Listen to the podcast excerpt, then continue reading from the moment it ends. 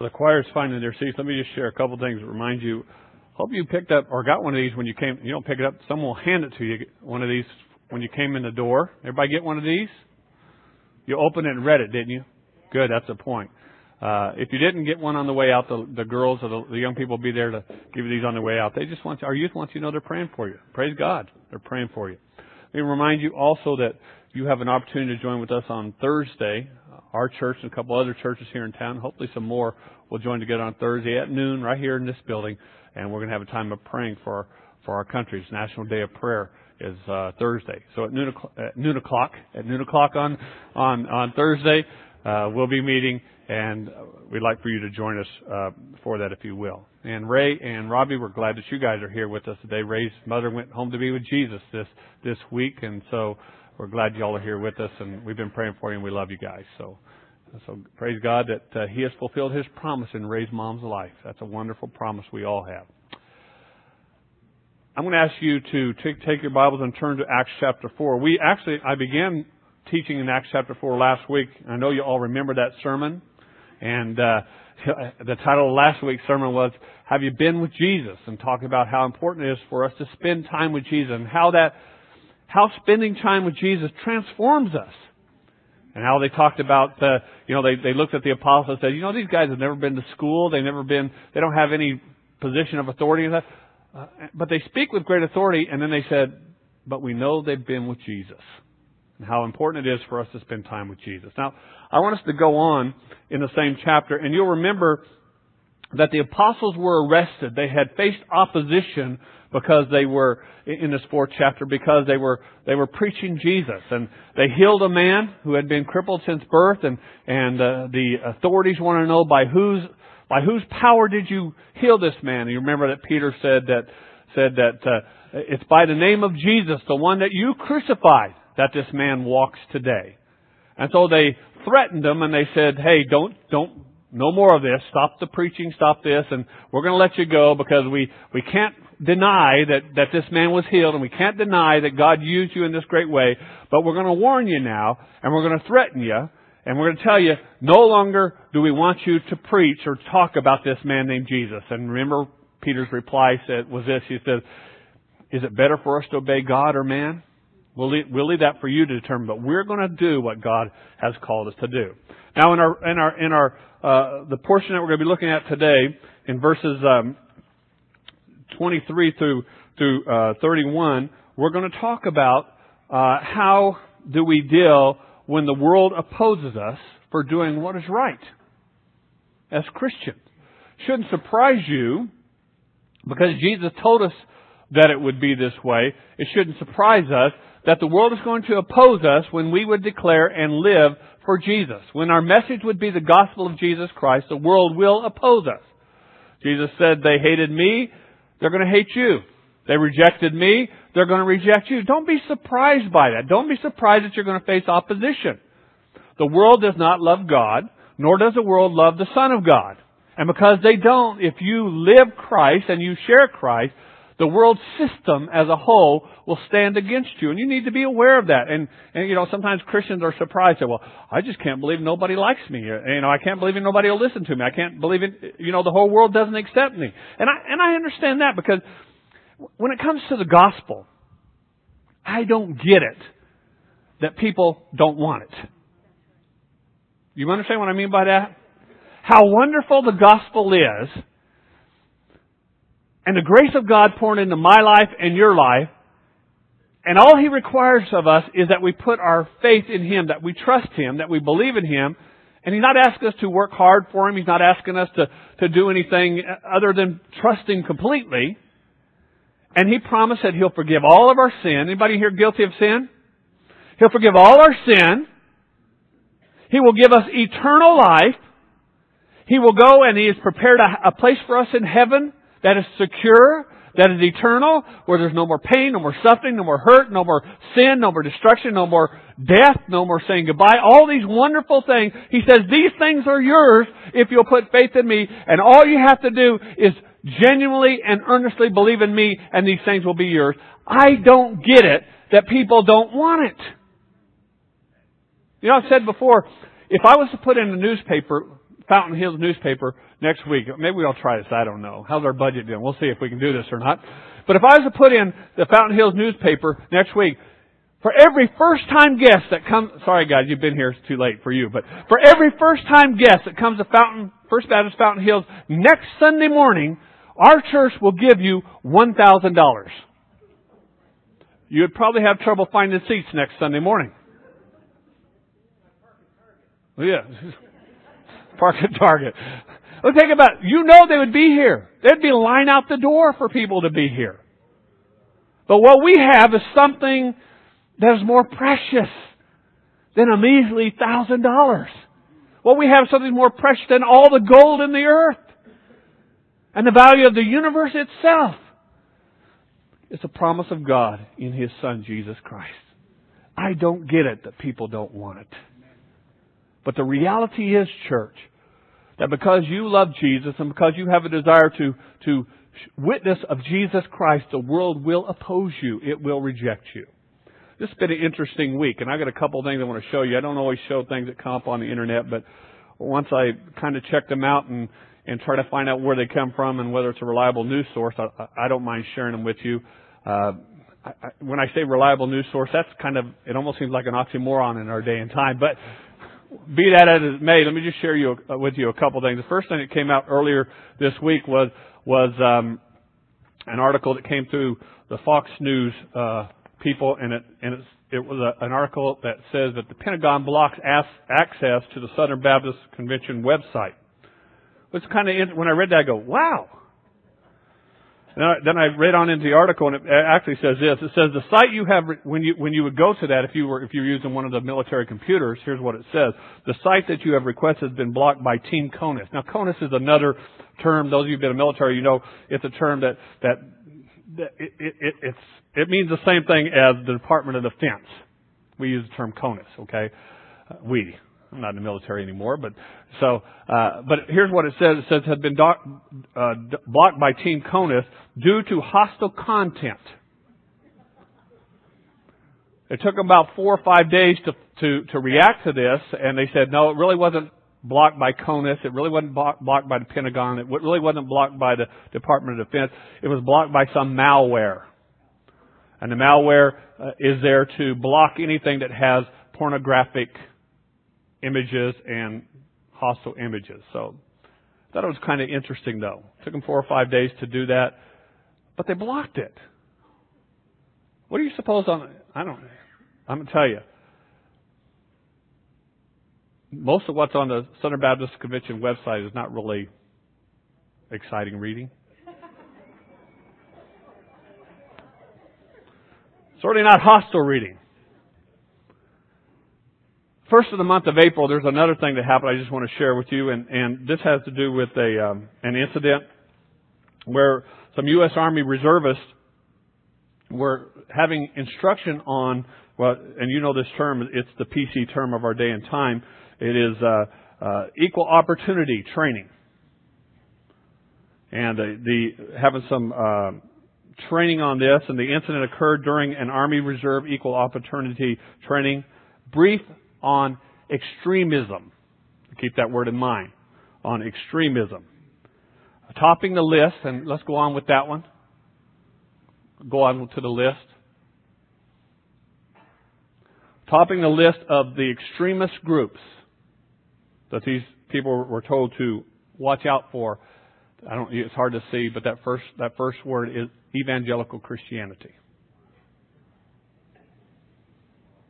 Other names on there, other groups on there were Catholicism, Al Qaeda, Hamas, the Ku Klux Klan, Sunni Muslims, the Nation of Islam, the Reformed the Church of Jesus Christ of Latter-day Saints. That's not the mainline church, but the but the other church that broke off of there. And the last word that you it's hard to see on there, as listed as religious extremism, is a word, a new word. It's it's called Islamophobia. All right. Thank you, Tim. Interesting that evangelical Christianity would be considered a group of extremists. Interesting that they would block access to the Southern Baptist website. Interesting. Interesting. Times are changing. It's hard for us to believe that it could happen here. I don't even know why we'd be surprised. It happens in every society as it turns from, from its foundational truths of being grounded upon, upon what is, what is eternal or biblical truth, and it turns to modernism and, and, and, and, and a, a desire to move from what was first really put out in the 60s that God is dead, we don't need God, to the place where you can be your own God and you set your own standards. And anybody who, who believes in anything, it's okay as long as they're not so narrow to believe in anything as narrow as believing in Jesus Christ. These are the times that we find ourselves in. It's not going to get better. It actually is going to get worse. And I'm not a prophet. I just kind of know this is what's going to happen. So what do you do?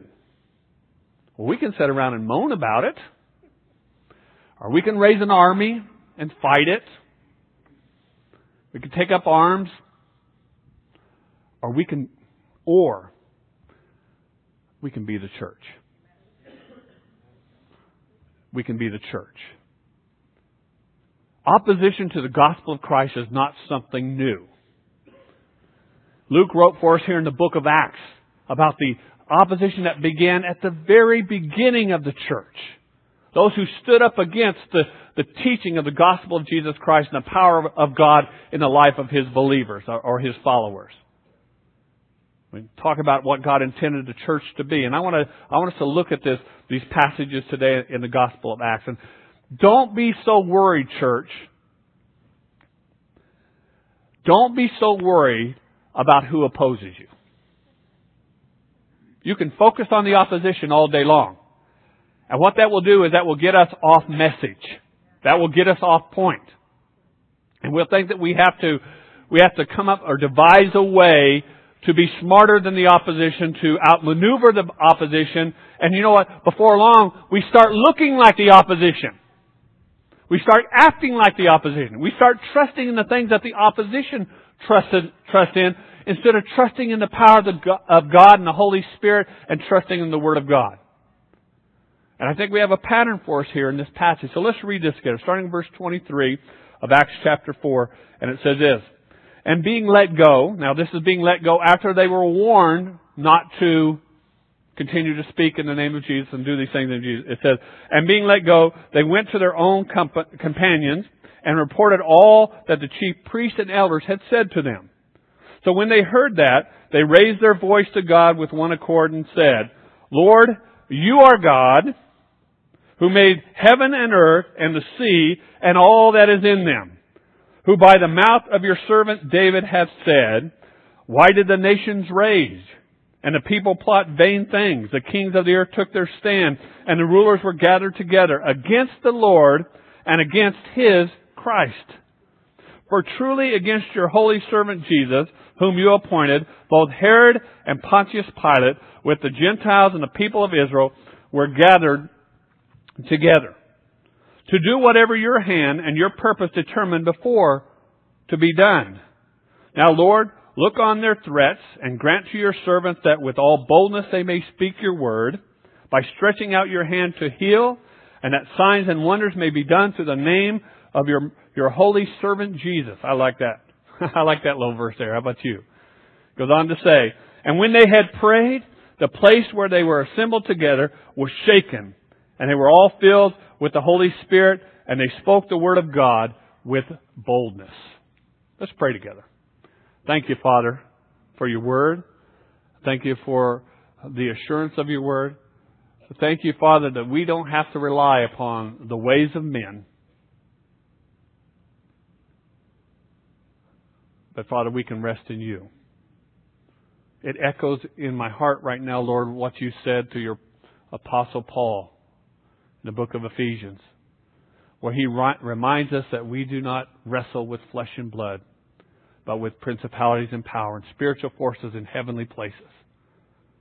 So we're to put on the full armor of God, that we may be able to stand against the wiles of the devil. Father, let it be so in your church. And Lord, in these days when things are changing very quickly, where opposition seems to be no longer hidden, becomes more and more blatant each and every day. Father, help us to be the church. Help us to be the church. A redeemed body that walks in the power of your Holy Spirit and sees you do things that man cannot explain and that man cannot just pass by. Give us hearts to hear what you have to say today. Give us faith to follow you wherever you take us. In Jesus' name we pray. Amen. When opposition, or when the world's opposition opposes you for doing or for saying what is right, what should you do? Where should you go? What should we be like? And I've already said that what we should be is the church. What God intended for the church to be at the very beginning. A body that moves by the empowerment of the Holy Spirit of God.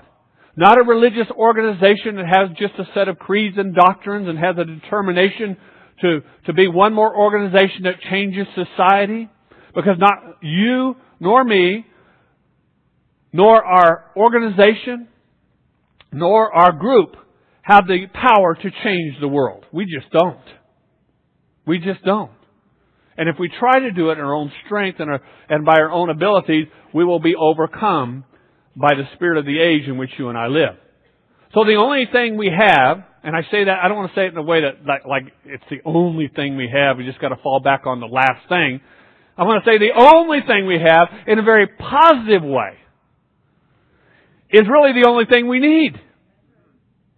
That is to be the church, empowered by the Holy Spirit of God, unashamed of the gospel message that Jesus Christ has given us, determined that we will not be like the world that we find ourselves in, but we will be that peculiar people who are light and who are salt, and we will stand in Christ in this day. That's what He's called us to. When opposition raises its head, and it will, we need to be the church. There's some things we need to be reminded of as we look at this passage, and and uh, uh, it's interesting that that they were threatened. It says, but then they were let go. And the first thing that you find the apostles doing is they they went and gathered with the other ones that were not involved in this sort of threatening, and they went back and they shared what was said by the authorities. And it's interesting when they shared what was uh, what was threatened by the authorities it drew them to what? It's interesting to me. It drew them to a place, to a time of worship. Look with me in verse 24. It says this: When they had heard uh, that, when they heard that, they raised their voice to God with one accord, and what they do, they worship God. They said, "Lord, you are God who made the heaven and the sea and all that is in them. You are God who made the heaven and the sea. In the midst and by the way, this isn't even in the outline yet, but I'm just going to give it to you anyways. In the midst of opposition, they didn't look at the opposition, they looked to God. In the midst of being threatened, they did not let the threats overcome them or fill them with fear, but they praised God for who He was. And again, the, the writings of Paul are in my head right where, where he says this. He says, he says, I have not given you a spirit of fear, but of love. And what else? What? Power and a disciplined mind. These are the things that he promises us. And these guys got it. And you say, how'd they get it? Because they were trusting in the Spirit of God. And he's going to lead them like he will lead us into truth. We don't need to focus on the opposition. We need to focus on God. And that's what they did. But as they focused on God, God's Spirit took them back to the Word of God, which revealed to them a truth that we need to understand today. And that's my first point in my outline today. And here's what it is. We need to understand that ultimately, it is not you, nor is it me, that they are against. But they are against the Lord. If now I want to say this is this can be a big if. If what we're sharing is the word. See, I know a lot of Christians who, in the name of Christ, do a lot of offensive things and then, then try to wear the mantle. Oh, they're persecuting me because I'm a Christian. No, they're persecuting you probably because you're a jerk.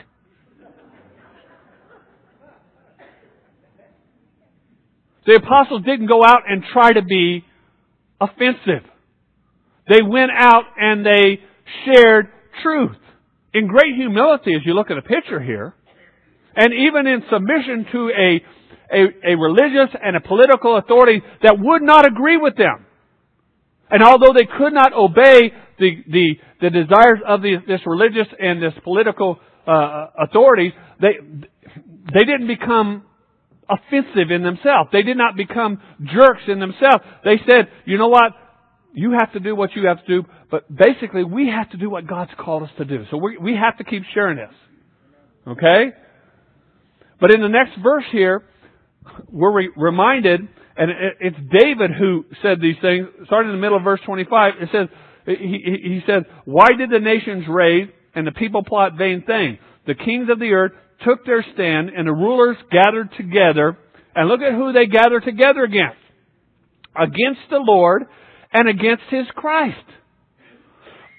Understand that ultimately it is not you nor is it me that they are against, but they are against the Lord if we're standing in the Lord. Now, I know that's not quite as romantic in our minds as turning ourselves into martyrs. Having the attitude of poor me. Everybody's against me.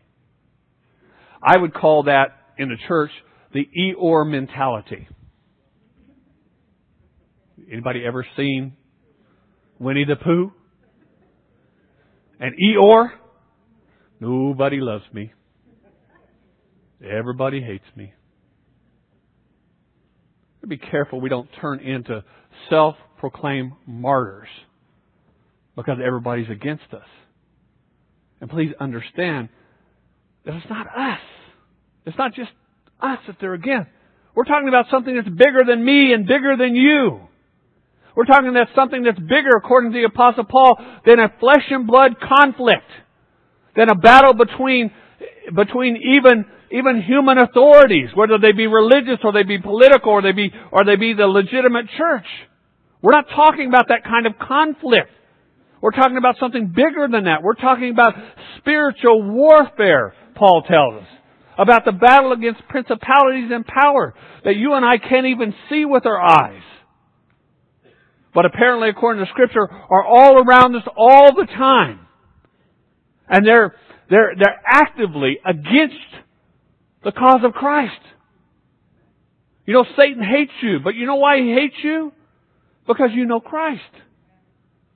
Because as much as he hates you, he hates Christ all the more. And he definitely hates the message that Christ has given you.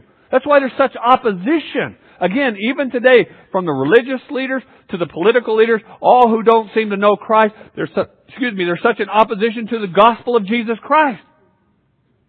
They don't mind a, a melding of all kinds of religious perspective as long as one religious perspective does not rise up and say, you know what? We are superior to others. You say, well, Pastor, we really can't say that because we're a humble group of people. Listen, the gospel is superior to every other ism that's out there.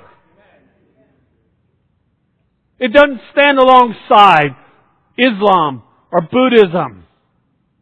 It doesn't stand alongside the New Age philosophy. It doesn't stand alongside secularism or atheism or agnosticism. It doesn't stand alongside any of those things. It stands above all those things. It's time for the church to stop being ashamed of the gospel of Jesus Christ and stop, stop trying to just sort of fit in and understand that there are principalities and there are powers that are involved here.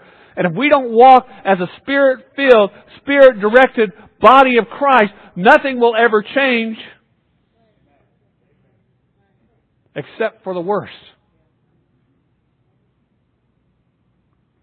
I grow weary of professing Christians that apologize for the gospel of Jesus Christ.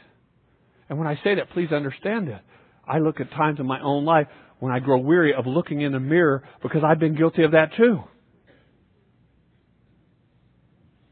It's not time for the church to become offensive with our message. It's time for the church to become empowered with the Holy Spirit and share the message that God has given us to share.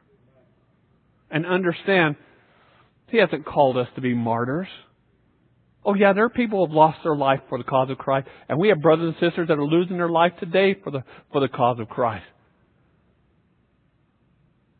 But you know, I think from a biblical perspective, biblical martyrs are not those who have a martyr mentality. Biblical martyrs are those who understand that they have been bought with a price. They belong to Jesus Christ. And they just want to follow Him. And whether that leads to this, to that, or to that, they don't know. But wherever it leads, it's okay. Because it's in Christ. Understand when they oppose you, they're not opposing you primarily. If you're speaking the Word of God, if you're walking in Spirit, but they're, they're opposing Christ, okay? So, you know, say, well, okay, then we got to defend Jesus. No, you don't. Do you think Jesus needs your defense? You don't have to defend Jesus. Just walk in Him. Just let Him empower you. Just let Him speak through you.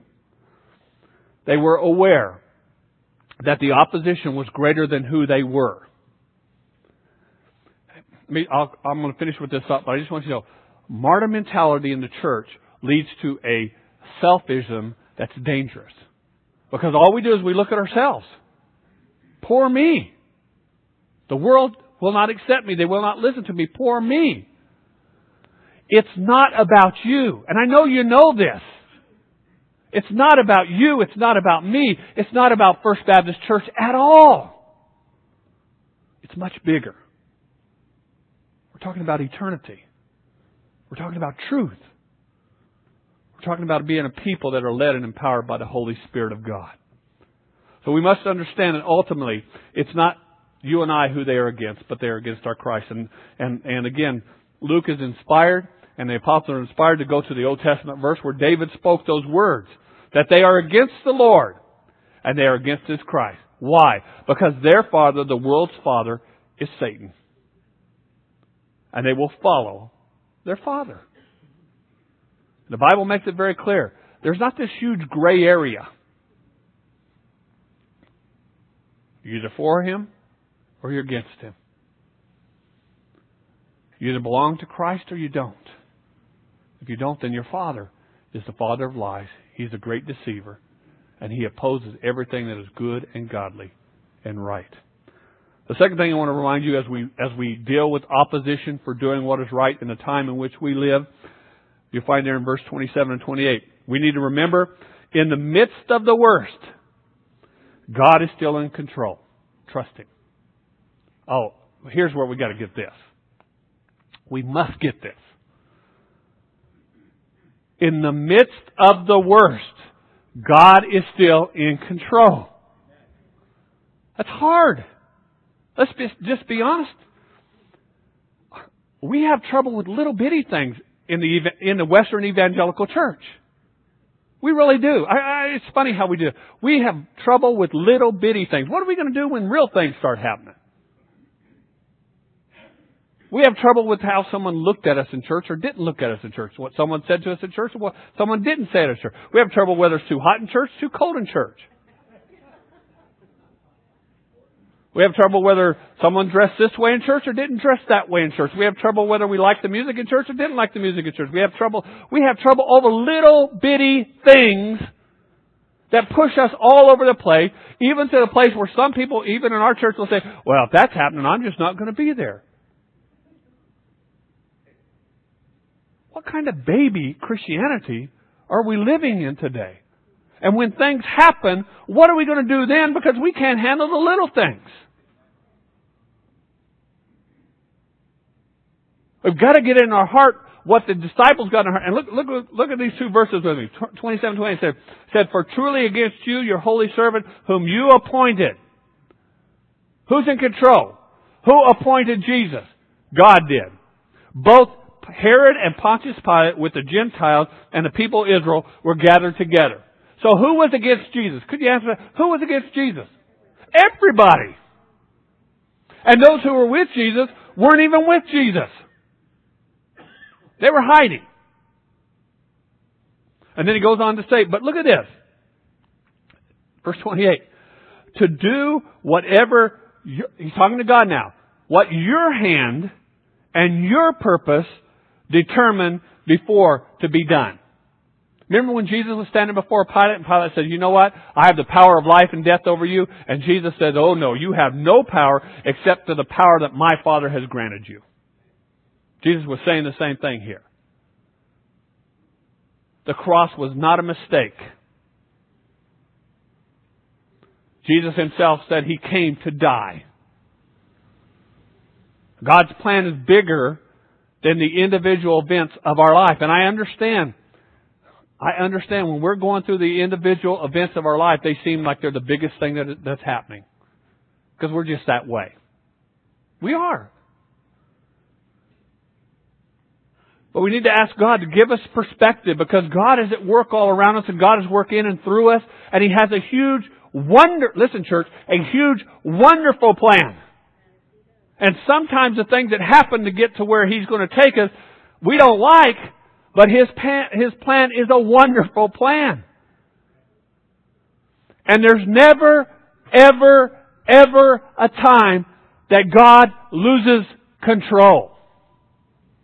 There's never a time that God is taken by surprise. There's never a time that God is unaware of what's going on. And there's never a time that God is not busy working out His perfect purpose and plan in the life of those whom He loves. When you get that, then Romans 8.28 starts making a little bit more sense to you. All things work together for good to those who love God and who are called according to His purpose. I've had people say, well, oh good, then I just need to be goofy happy about everything that happens in my, well no, no, we're not, that's not what he's saying. There are hard things that happen. There are hurtful things that happen. There are things that will rip your heart out. There are people who will choose, uh, will use you and abuse you. That's not a good thing, and no one's saying it, and no one's saying that you ought to hide your head and stand and act like they don't happen. And the point is that there's going to be opposition. There was then, there's going to be now. It's not a matter of saying, the opposition isn't there. We're just going to, you know, it's like set, like the New Agers. I'm going to sit in the corner and say this isn't happening, so it's not happening because I say it's not happening.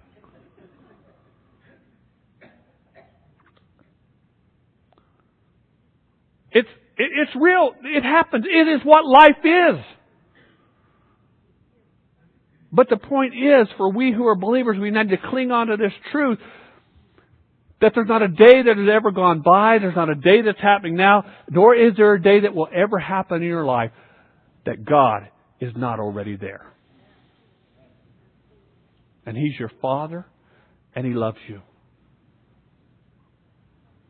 And He will never leave you, nor will He ever forsake you. The opposition is real. But we need to remember in the midst of the worst, and I remind you, we have brothers and sisters in this, in this world today that are facing what I would call the worst. Loss of family, loss of position, even loss of their own life because they believe in Jesus Christ. And the worst is coming. Some may want to say, just hang on, the best is coming. Okay, how do I tell you that the worst is coming, but the best is coming too? How do I tell you that, except to say it that way? It's not going to get better. It is going to get worse. Because the world is growing darker and darker and men's hearts are growing colder and colder to the things of God. And more and more what we will see is people who are in positions of authority and power politically and religiously who have no consideration, listen, I, did you hear what I said? And religiously, who have no consideration for God at all, who are not led by the Holy Spirit at all, yet they will have authority and they will be making decisions for your life and for my life, and they will be making them according to their carnality, not according to the leadership of Spirit. Things are going to get worse. The Bible tells us this. But ultimately, for the believer, please know this, things are going to get better. Our minds cannot imagine how wonderful it's going to be. And we need to remember as things get worse that in the midst of the worst, God is still in control. And we need to trust Him. We need to trust Him. Do you trust God? Do you trust God? What if you walk out of here today and on your smartphone is the worst news that you could ever receive? Your whole world falls apart. Do you trust God? I want to be able to say I trust God. I do. I want to be able to say that. I hope that I will. Because I do love Him. And I do believe in Him. And I do want to be able to look into His face and trust Him regardless of what happens. God help me to know that in the worst, you're still God. You're still in control. And I can trust you. When we face opposition, please understand that it's not you that they're opposed to. It's, it's, it's your Lord. In the midst of the worst, please understand that God is still God and God is still in control and that you can trust Him. And then the next thing I want you to see, look at verse 29 and 30. It said, Now the Lord, now Lord, look on their threats and grant to your servants with all boldness that they may speak your word by stretching out your hand to heal, that signs and wonders may be done through the name of your holy servant, Jesus. Now this is a new way to pray. I wish I could pray this way. God, teach me to pray this way. Look what, I love how they say this. This is really not a Baptist verse. I just gotta tell you. This is not a Baptist verse. It's a, I'm sure it didn't happen, but it seemed like anytime you get to this kind of verse, when I was growing up in the in the Baptist church, they, they were kind of sort of either skipped over or read over very quickly. So you're going to give us. Amen. What? Well, we didn't want you to know what what is. But look at what the apostles prayed for. And you want a pattern for prayer. I always like to look for patterns for prayer in the scripture. Because I need to learn how to pray more effectively. How about you? Look at what they prayed for. In the midst of opposition, we need to be praying, praying, praying for boldness first of all. And we talked about this last week. It's not a rudeness that we're talking about here. It's a, it's a kind of boldness that's, that's unashamed of God's truth and who God is. It's a kind of boldness that's, that's without fear. Without fear that someone might disagree with you or, or, or, or, or, even speak out against you. Or may even try to hurt you. That kind of boldness. Where we know it's the truth and we cannot help but speak the truth because it's like, like, like Jeremiah the prophet says, it's like fire in my bones. And I gotta speak it. I gotta let that fire out because if I don't let that fire out, that fire will consume me. So they prayed in the midst of opposition, in the midst of threats. They prayed, God give us boldness to speak the truth of your gospel. Now, most of us Baptists, we don't have any problem with that prayer. Let's, that's a good prayer. Because we're, we like to be known as the evangelical group. We like to be known as the gospel sharing group. We like to talk about our baptism. We like to talk about, about how many people received the Lord. And I, that's a wonderful thing to talk about. Unfortunately, some, some of our group have, have turned it into a big contest.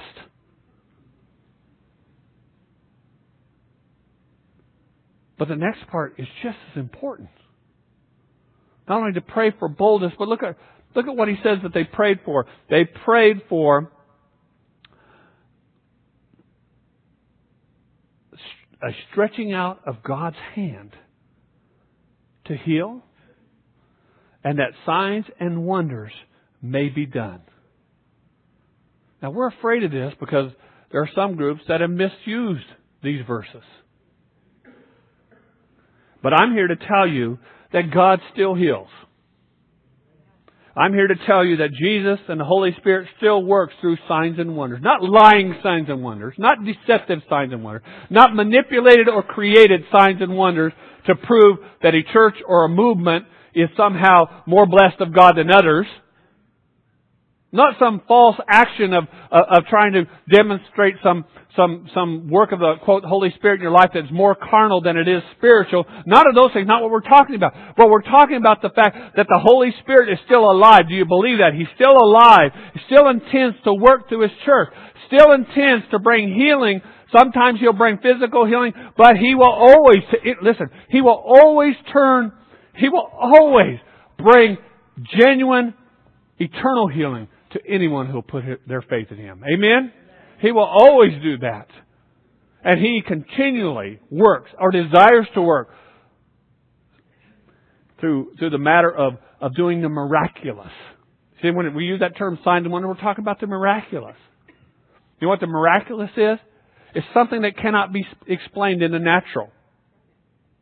You know, people say, well, I, I don't believe that because I, I cannot touch it, I cannot feel it, I cannot explain it. You've just, you've just described what a miracle is. And I'm going to tell you, it's not intended for you or I to explain it. Or even completely understand it. In a lot of ways, we're a lot like Thomas when it comes to the work of the Holy Spirit. Unless I see it for myself, unless I touch it for myself, in other words, unless I'm the one that can basically comprehend this, I'll not believe it. Don't you desire for God to do something more in your life, more in your heart, more in your walk than, than that you're capable of doing or that you're capable of fully understanding, that, you, that you're capable of? If it's just about what you and I are capable of, why do we need Jesus in the first place? Why do we need the Holy Spirit in the, in the first place? I have brothers who would tell me, brother, pastor, pastor brother said, well Tony, you need to understand that the, the work of the Holy Spirit ceased after the canon was closed. Really? Really? And you know, my, my response to that is, did you get saved 2,000 years ago? And they look at me like, what are you talking about?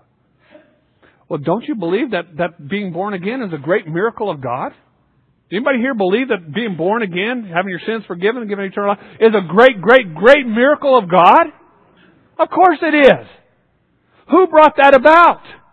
Not you, not me. Who brought it about? The Holy Spirit working in your heart and in your life, doing signs and wonders in you.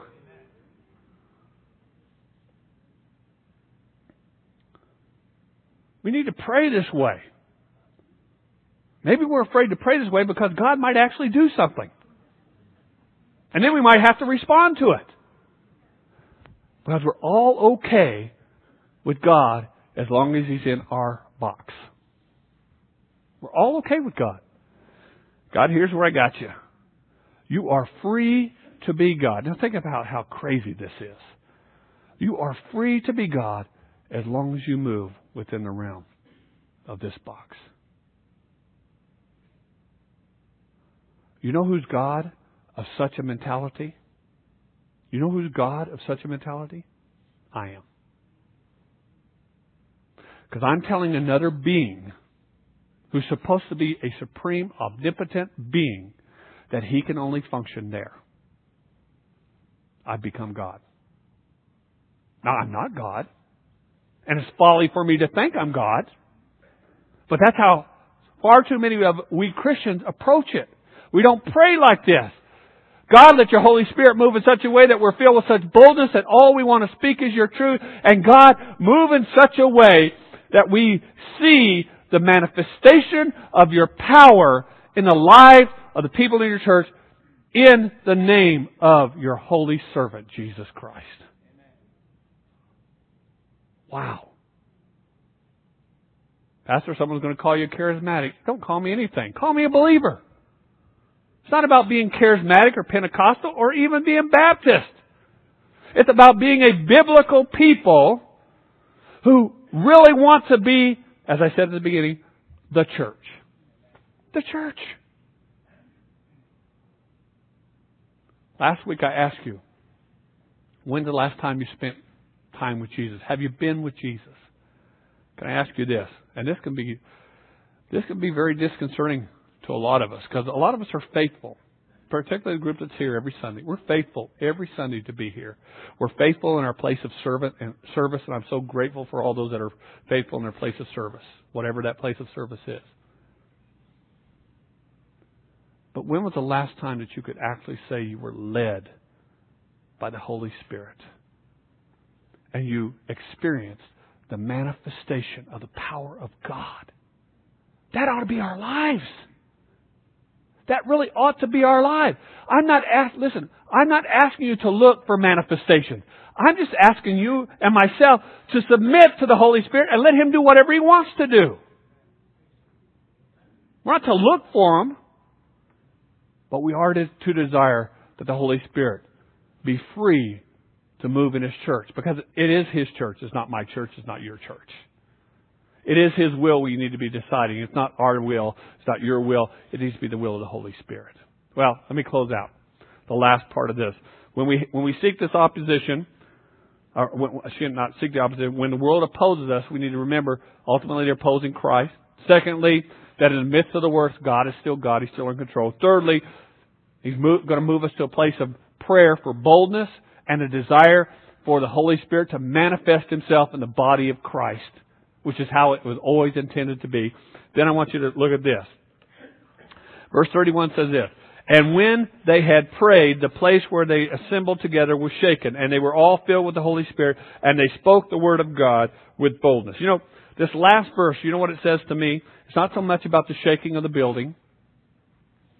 It's not what it's about.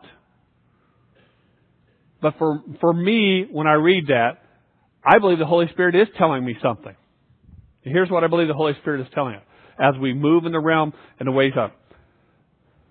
That as the body of Christ, we need to be expecting and even anticipating the Holy Spirit to be who He is and to do what only He can do. You hear what I'm saying here?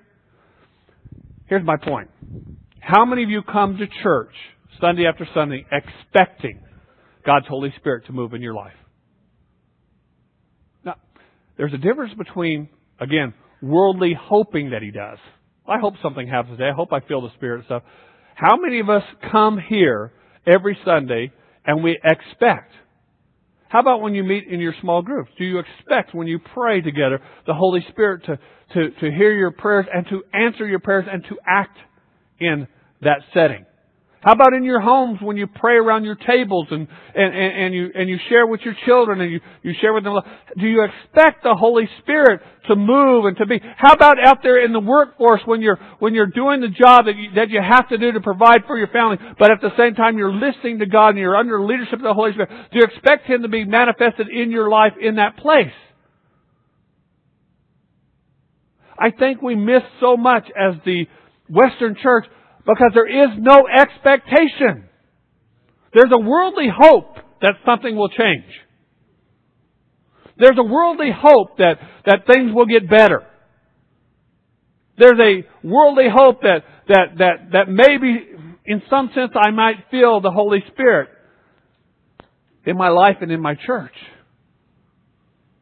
And that may be one of our problems too. That we've relegated the work of the Holy Spirit to a place of feeling rather than a place of reality. And I believe what he's trying to tell us here, and I believe what the Holy Spirit is trying to teach me is that when I come before God, whether it's by myself or with my spouse, with a small group, with the church family that God has given me, when I come before Him, I need to come with an expectant heart. We're not just doing this to do this. Hopefully, we're not just doing this to do this. It says, when they had prayed in such a way, Holy Spirit, give us boldness. Holy Spirit, show signs and wonders in the name of the of our Lord and Savior Jesus Christ. It said this and the place where they were meeting was shaken. And they were all filled with the Holy Spirit. And they began to speak God's truth with boldness.